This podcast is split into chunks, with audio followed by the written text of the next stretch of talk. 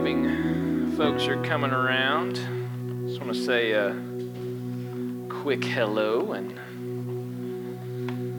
um, if you haven't got a chance yet to check out outside all the different ways to serve, because there's tons of stuff that's happening around um, restoration that we're to a point now we just can't announce it all in the service because it would be the entire message. And so it's, there's tons and tons of ways to serve and to get connected here at Restoration. So pay, pay attention to your um, program too to find out some other ways as well. So, how are we? Good? Good, good. Well, um, I was reading a story late last year in, um, in the northern part of Spain. There's this church my dream vacation, by the way, is just go to, go to Europe and just go to churches, old cathedrals one day. So if any of you are millionaires and you don't pay for that, just uh, let me know about that. Venmo me or something like that. I'd, I'd love to go. But, but um, there's this church in Spain, and it's in the northern part of Spain. It's called the Church of Sant Angueda. And as many churches like that over there, they're old and they're you know starting to kind of get dilapidated. And it, as you probably know about Europe, the churches aren't as as used as the churches here. Uh, the, there is a sharp decline in church attendance in Europe. They've, it's been that way since the 60s. And in this church, um, up, at the, up at the front, there's, as there is in many cathedrals, there's this beautiful, ornate um, statue of Jesus on the cross uh, being, being crucified. And, and this old church, they started to notice as they got closer over the years that there were some cracks that were forming inside this, this, this statue of Jesus. And so finally they called up some, some historians and they say, hey, listen, we need you to help us restore this very old cross. We want to have it in, in pristine condition. So can we take it down and begin to restore it? So the historians come and they look at this cross and they see the, the, the cracks in it and they, they take Jesus down off of the cross. And as they do that, through the cracks, they see some things moving inside the actual statue of Jesus. And so they, they take a closer look and they peer through there and they see that there's papers in there. And so they, they start to get interested. In, in the process of restoring it, they take it, enough of the cross off so they can reach inside and pull out these pieces of papers. And what they found were there were two letters that had been sealed inside of this statue of Jesus. They were written by a man named Joaquin Minguez who was a chaplain at this church in 1777. And they're essentially letters to the future, giving the future, whoever ended up seeing this cross broken open at some point would find out what life was like at this point in 1777 in northern Spain. So there's lots of just kind of minor, boring details about here's what the crops are doing, here's how they're, they're doing well, and we're growing this, and the little village is doing great. And there's also mention of like cholera and diseases that they're dealing with, and, and even a, a, a, slight hint of the Spanish Inquisition. He mentions it in there. So it's an amazing picture of this is what life was actually like in this church, which many churches um, in Europe especially lose sight of what life was like when the church was thriving and alive and, and, and, and really moving in the community as it would have been in 1777. I've heard that story and I thought about the Bible. I thought about how we interact with the Bible, in that it's for many people in our culture, it's this sort of monolith of, of, of the past that we, we see and we hold at a distance and we, in some ways, revere it, but we very rarely get close enough to see the cracks and to look inside. And when we do, what we find is not just this religious document, not just this picture of our faith, but there's actually real people. There's real circumstances. There's real ideas that were changing lives many, many centuries ago, 21 centuries ago at this point. And so that's what we want to do in this new series we're calling Simple Gospel is take the Bible, open it up to this specific passage and look at the lives of real genuine people, real struggles and let this letter, this letter to the book of Galatians do the same thing that this letter that they found inside the cross do. Give us a picture of what life was really like because in it we can remember not just what happened, but we can remember who we are. So we're breaking into Galatians here. So if you have a Bible, you want to open that up. But just to give you a picture of what Galatians is like and about, it's the earliest that, that scholars think at least, it's the earliest um, letter in the New Testament. They think it was written around the year 48 AD. which is only 18 years after Jesus' death and resurrection. So, in terms of historical accuracy, that's as close as any in, in, uh, documents in antiquity. Usually, you think it's accurate if it's within 100 years. This is when within 18 years of Jesus' life on earth. So it's incredibly accurate and very, very useful for, for what we're doing here. Apostle, the Apostle Paul, he wrote it, and it's, it's written not just to one church in Galatia. Galatia is a region, so there's a, a lot of churches in that area that Paul, on his first missionary journey, planted. They think that it's mostly in southern Galatia, which is now southern Turkey. So if you imagine uh, Turkey on a map and look at the bottom, this is where these, these groups of churches were spread across that Paul had visited. And so this letter is written not just to one specific community, but several communities in southern Turkey, modern day southern Turkey. And it's a very intentional, strong letter, as we're going to find out, because Paul had a big time problem on his hands. As he's writing this letter to Galatians, he, he's writing it because after he left this missionary journey, journey and planted these churches, some other missionaries came along and they had decided they were going to discredit Paul's ministry and his message and say, you know what, Paul, what you were teaching about Jesus was, was really not the full picture of Jesus. So they start teaching this young church who, who doesn't have a, a full picture of what the gospel is. They, they start leading them astray. And man, Paul is not having it. As you read through Galatians, as we walk through this together as a church, this letter does not play around. He is harsh. And some of his letters, he's like, Oh, I thank God for you. I, I miss you. I praise God every day for you. No, he just goes right in in Galatians, as we're about to see. So we're going to look in Galatians chapter 1, starting in verse 6. If you have a Bible, open it up. If not, it's going to be on screen. It says, Paul, an apostle, sent not from men nor by a man, but by Jesus Christ and God the Father, who raised him from the dead and all the brothers and sisters with me to the churches in Galatia, grace and peace to you from God our Father and the Lord Jesus Christ, who gave himself for our sins to rescue us from the present evil age according to the will of God our, of our God and Father, to whom be glory forever and ever. Amen. There's the opener, and then it gets real. He says, I am astonished that you so quickly deserting the one who called you to live in the grace of Christ and are turning to a different gospel, which is really no gospel at all.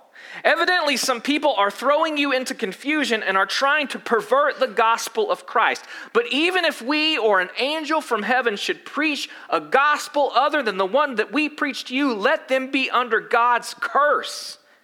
As we have already said, so now I say again if anybody is preaching to you a gospel other than what you accepted, let them be under God's curse.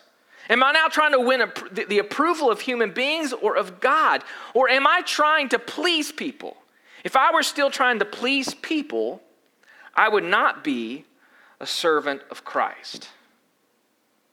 Dang. Anybody ever written a letter that, that harsh or an email? Usually that's one of those kind of emails you type out and you feel really good and then you delete it before you get in really bad trouble for sending that email. You know what I'm talking about? You ever done that before? Or a Facebook post, you type it out and you're like, yeah, I'm so pumped about showing them and then you delete it because you know that that's a bad idea and your job's going to see that one day and then you're going to get fired so you don't do that but paul did not delete this paul wrote this out sent it to them. And, and this is really hardcore. And Paul is passionately opposing what these people are saying. So, so we have to ask what could merit such an aggressive response? He says that these people who came to Galatia were distorting the gospel and they were making things that were simple very complicated. They're making things that were accessible to people inaccessible. So we need to ask them what is Paul speaking of when he talks about the gospel? And then how are they distorting it? So, first of all, the gospel, that word literally means, as you probably know, it means good news. And it has a religious meaning today. We think of gospel music or we think of, of, of, gospel teaching or what it may, it may be. But, but in the time of Jesus and the time of Paul, the idea of gospel was really more of a political statement. To say good news. It was an announcement of good news. Specifically, when, when a king or a ruler or an emperor would have gone off into battle, they would go off, and if they won the battle, then, then they would send a herald, they would send a messenger out into their, their subjects to say the gospel, to announce the gospel, the good news that their king, their ruler, had accomplished the mission, that he had won the battle. And so the gospel in Jesus' time was a very real, tangible reality that a king had conquered. And so when we talk about the gospel, it's not just a, an idea or a philosophy. The gospel is actually an announcement of not something we must do, but it's actually rather what has been done for you by a king. By a ruler, by someone who has won a battle. So, do we have a king that's won a battle? Yes course we do. That's what King Jesus has done. Paul preached, and this is a very revolutionary idea because it stood in the face of Caesar, it stood in the face of the government at the time to say, this is the true gospel. Not that Caesar has conquered, not that Caesar is Lord, but that Jesus is Lord. That our King has conquered not just nations, our King has conquered sin and Satan and death. It's much better, bigger than inviting Jesus into your little bitty heart. It is Jesus is Lord over everything. It was a very spiritually and politically subversive idea to say Jesus is Lord because he's Lord over every king, over every ruler, and he alone is the one that we will bow to. How did Jesus win this battle? Well, he comes not like any king of this, this world. He comes and he, he lives in this poor little city. He's born in a barn. He's, he's the most unlikely person to become a king, he, he begins his ministry and invites these fishermen and people that nobody would pick as his disciples and brings them along and teaches them this subversive a reality that he calls the kingdom of God. He gives them this, this preamble, this constitution, this declaration of independence for this kingdom called the Sermon on the Mount. If you ever want to know what the kingdom is supposed to look like, read the Sermon on the Mount. He speaks that out to them, he calls them to it. He lives this life that we could not live in obedience. Then he dies a death that we, in our own sin, would have died in our place. And yet, Jesus makes us alive by his resurrection. He triumphs over sin, he triumphs over Satan, he triumphs over death. And so when we speak of the gospel, the gospel is that announcement that Jesus has accomplished the mission. That's true for us today. So when we proclaim the good news of Jesus, you are not showing up here today for good advice about how to live something out. You're showing up to remember and announce that the fullness of what God has accomplished in Jesus is done. It is finished. You have all of the riches of his victory available to you today. It's good news. We've been made alive. The good news is our reality today. Listen to what it says in Ephesians 2. It says, Because of his great love for us, God, who is rich in mercy, made us alive with Christ even when we were dead in transgressions. It is by grace that you have been saved. And God raised us up with Christ and seated us with him in the heavenly realms in Christ Jesus, in order that in the coming ages he might show the incomparable riches of his grace, expressed in his kindness to us in Christ Jesus. For it is by grace you have been saved through faith. And this is not of yourselves, it is the gift of God, not by works, so that no one can boast. Maybe you've heard these verses before. I, I, hope that you can hear them alive and afresh again. But if you don't know what grace is, grace is unmerited, unearned favor. It's giving you not what you deserve. Grace is giving you what you do not deserve, what you have not earned, what you have not bought yourself. It's giving you a gift. It is, by definition, a gift. So Jesus restores us to God. He restores us to, to others. He restores us to ourselves, not by anything that we've done, but by His grace. Not through our works, but through faith in the grace that He offers us. It means that the good news, what makes it good news, is that you don't have to clean yourself up to get right with God. Do you know how often I hear that. I got to get this together and then, I'm, then I'll get there, right? Like, I need, I need to fix that one part of my life and then I'll, I'll come back to church and I'll, I'll kind of jumpstart my faith. And, and that is keeping a lot of people away from hope just because they think they have to figure out their own life before they come to Jesus. Listen, friends, your, your weakness, your, your pain is your strength in Christ. You don't have to clean yourself up to come to Jesus. You come to Jesus, and Jesus, and the grace of God, cleans us up. Grace means that right here, right now, you are perfectly loved and accepted by God through Jesus Christ. That's true right now. Not because of anything any of us have done. And I bet there's people in here that have done stuff. All of us have, haven't we? There's a bunch of hot messes in here. I, can, I think I can say that. Why did you look straight at me? I, I can't say. That's good news, though, is that we're relentlessly, passionately, deeply pursuing love is for us today. That's good news. So you see why Paul gets so angry so heated, so aggressive when people are distorting that. When people think that they have to do more than just receive grace, Paul gets angry because that, getting that, changes everything. And you see that anger. And I hope that, that maybe in some ways you feel that, that, that disgust, that, that disorienting reality of if grace gets twisted by people, that is bad. That's what's happening. These people are leading them astray. What we learn in history is that these people that came after Paul, they're mostly, most of the time they're called Judaizers in, in, in, in other places. And, and the reason is because they, they, they weren't these sort of like, you know, pagan worshiping devil worshippers that came in and says, hey, come on, worship the devil, let's do this. No, they weren't that. They were Christians who then said, because they were coming from Jerusalem, said that, yeah, believe in Jesus, but, but actually that's not enough. In order to really please God, you need to obey all the Jewish laws and customs as well. This is what they were saying. So, so come to faith in Jesus, but if you really, really want to please God, if you really want to be a Christian, then, then you have to obey, obey all 613 Old Testament laws, including the Sabbath practices, including the dietary restrictions, including the customs of separation from the rest of the world. That's how you actually please God, is take that stuff on. And that's not good news, is it?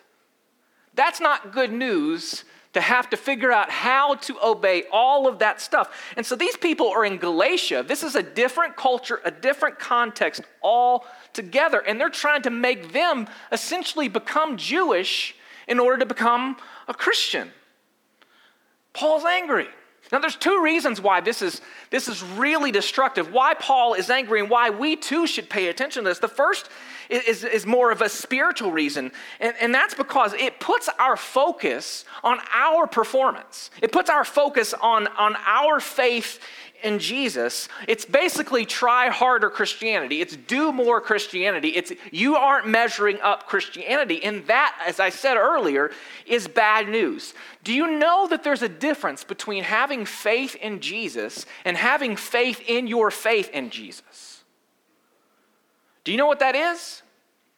To have faith in Jesus and what Jesus has done for you on your behalf means that that is an unmovable reality. That grace does not move.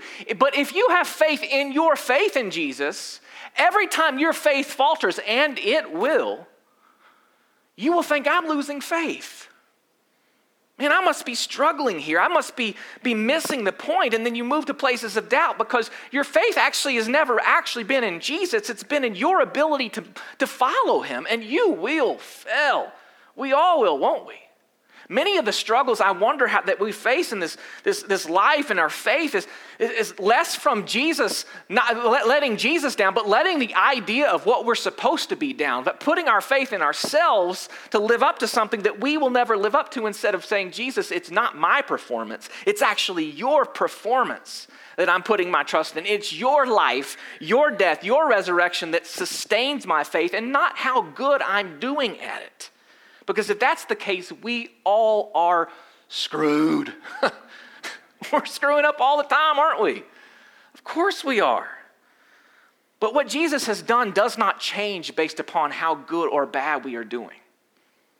That's what makes it such good news. Is that his faithfulness to us is not determined by how good or bad we are doing.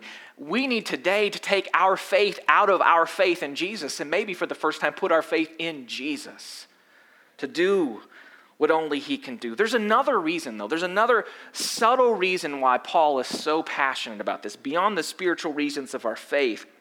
It's that these people in Galatians, they, they, were, they were not Jews, they were Gentiles. And so, if they had to become Jewish in order to become Christian, they, they essentially had to lay aside a lot of the cultural identity they had. It's, it's essentially cultural imperialism. They, they had to become a different culture in order to become a Christian.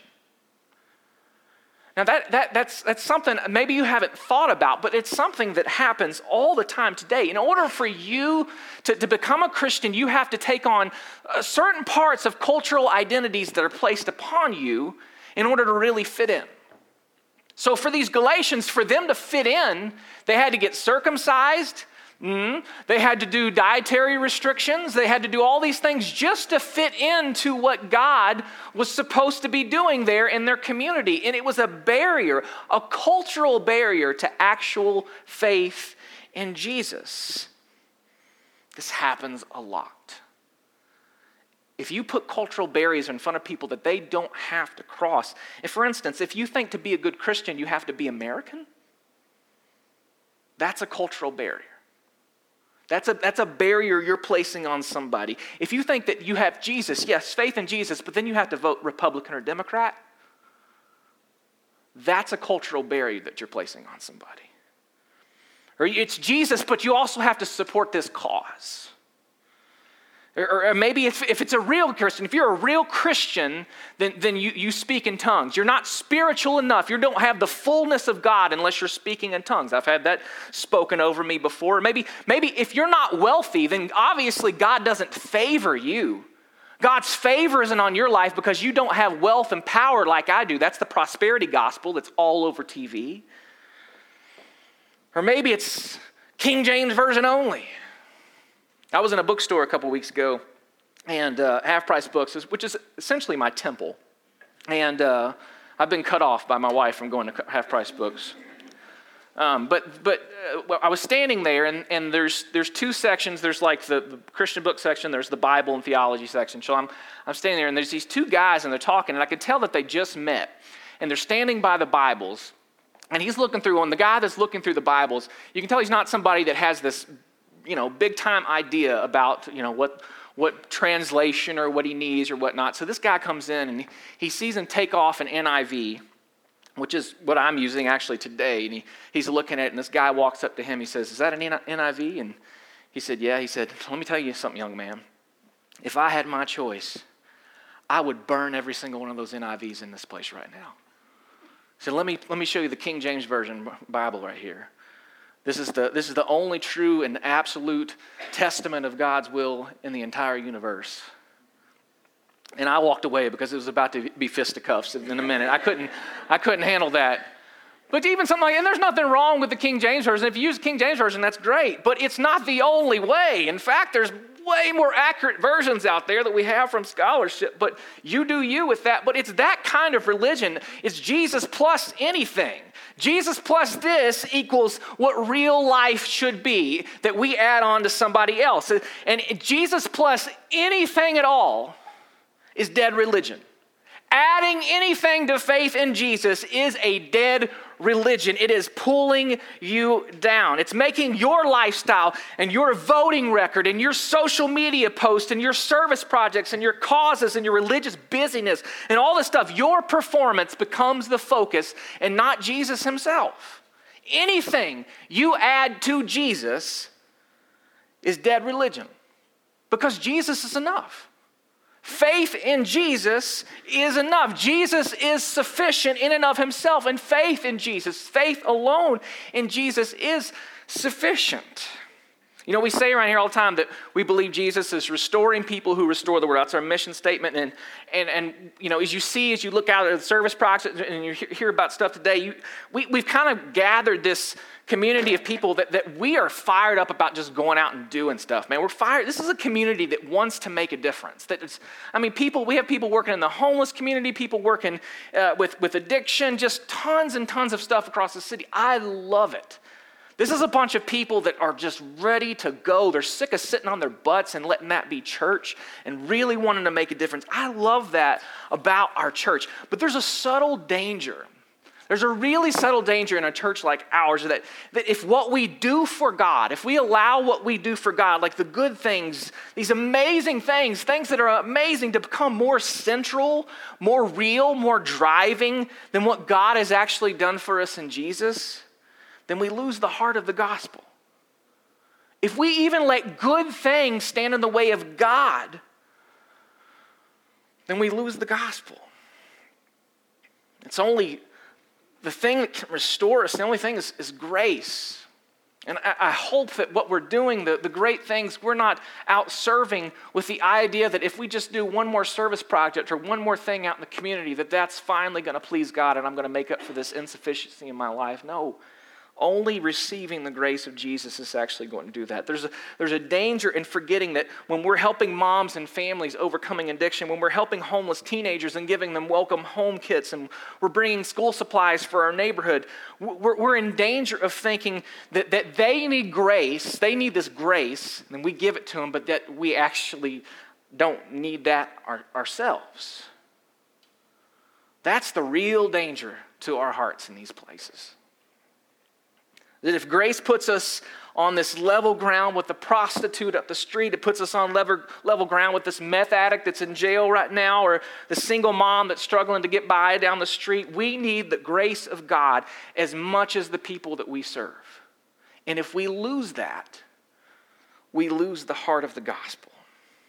This is not a place as a church that that we come and celebrate how much we have it all together, is it? This is a place that what you makes you belong here, what makes you a part of the community of faith is saying, I recognize today that as much as anyone else out there, as much as my enemies, as much as the people I want to change, I need your grace, Jesus, as much as anyone else does. I need it today.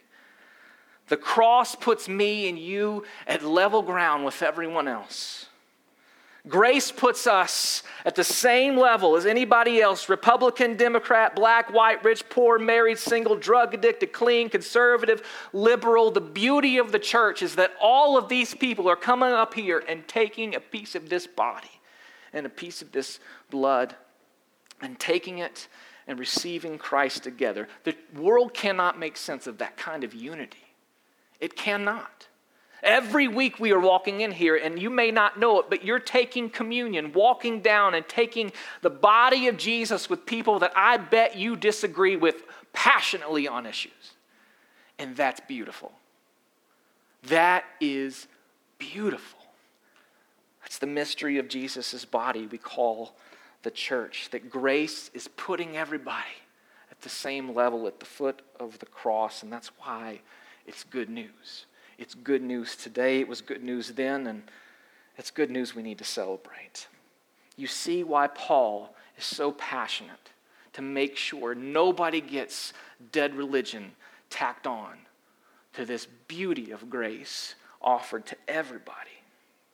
See, we recognize that in our name, restoration, that's what we want to bring. We want to receive restoration. And we, we can't offer the world what we ha- aren't receiving ourselves. It's grace alone that brings restoration. And so, if we want to give grace to this world, if we want to give grace to moms and families and kids in this neighborhood, we have to be the kind of people that can receive that grace ourselves.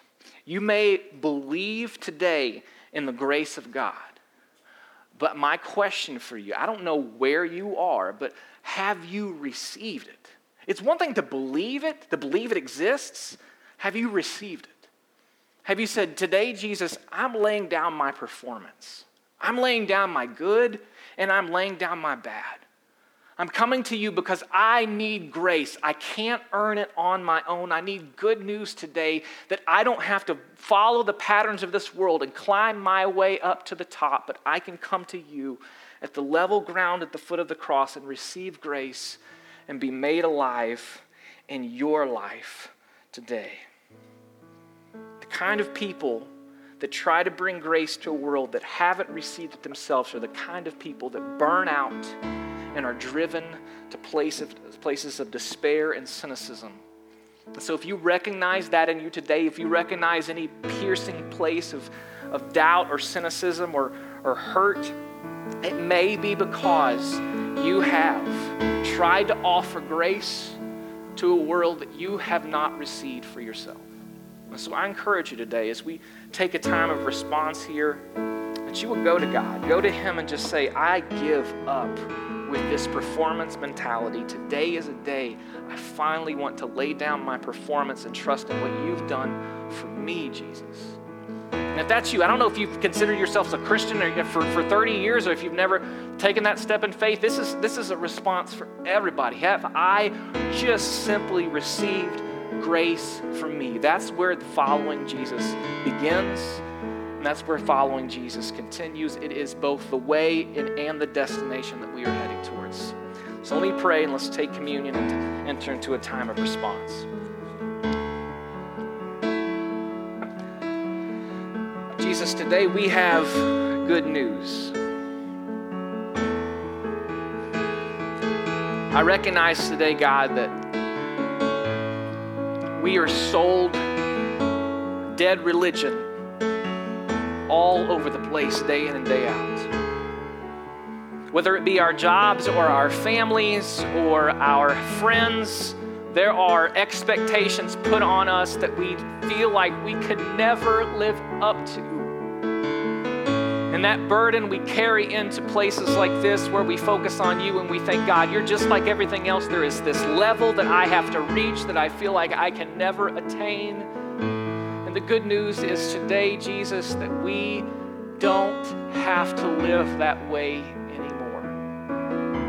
That today you offer us in our weakness, at our worst, in our brokenness, in every dark and broken place within us, you give us grace to make us alive.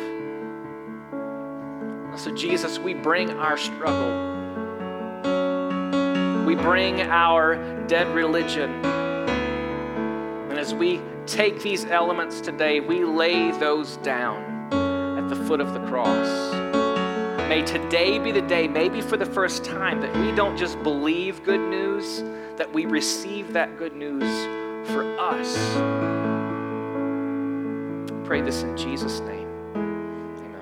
Amen. We were doing